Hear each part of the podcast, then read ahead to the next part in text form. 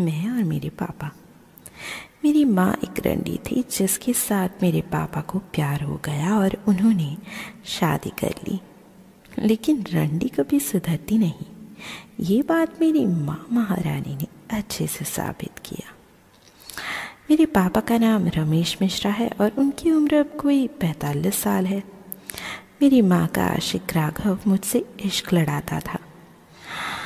हाँ। क्या कहूँ? वो हरामी मुझे पढ़ाने के बहाने मेरे साथ चक्कर चला रहा था और साथ ही माँ के साथ मज़े लूट रहा था।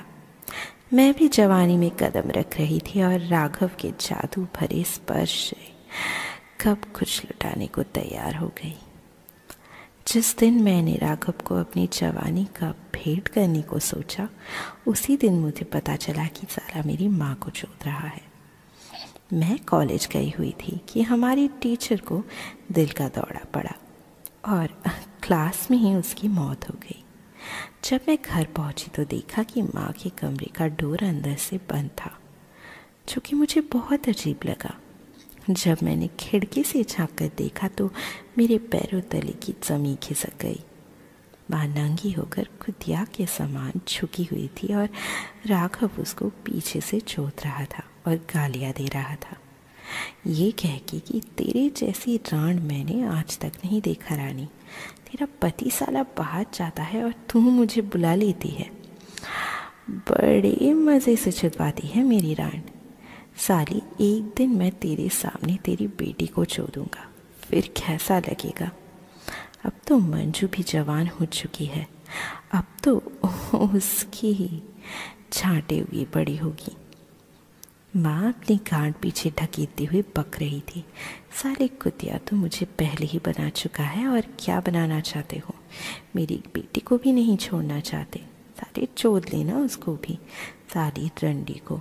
पहले मेरी चूत तो चोद ले। लेकिन ये रोज़ रोज़ का झंझट ख़त्म करो। मुझे कहीं भगा कर ले जाओ। मैं सारी उम्र तेरी सेवा करूँगी। बस मुझे लड़ की कमी महसूस ना हो कभी। रमेश के बस में अब मेरी तसली करवाना नहीं रहा। साला झाट से खलास हो जाता है। मुझे तो तेरे जैसे सरकारी सांड और ज़रूरत है जो मुझे भोगता जाए और चोता जाए। मैं माँ की बात सुनकर हैरान हुई। और शर्म से ज़मीन पे दब जा रही थी। उधर राघव का काला लड़ माँ के चूत के जूस में भीगा हुआ था और तेज़ी से एक पिस्तों की तरह चूत के अंदर बाहर हो रहा था और राघव माँ एक ही गांड पर चपेट लगा रहा था। मेरी माँ बेशक रंडी थी, पर सेक्सी बहुत थी। पाँच फिट पाँच इंच का स्लिम शरीर बड़ी बड़ी चूची वाली हसीन औरत थी। रंग सावला, तीखे नए नक्श कतराए चित्तर और चंचल अदाए जो किसी भी मर्द को दीवाने बना दे।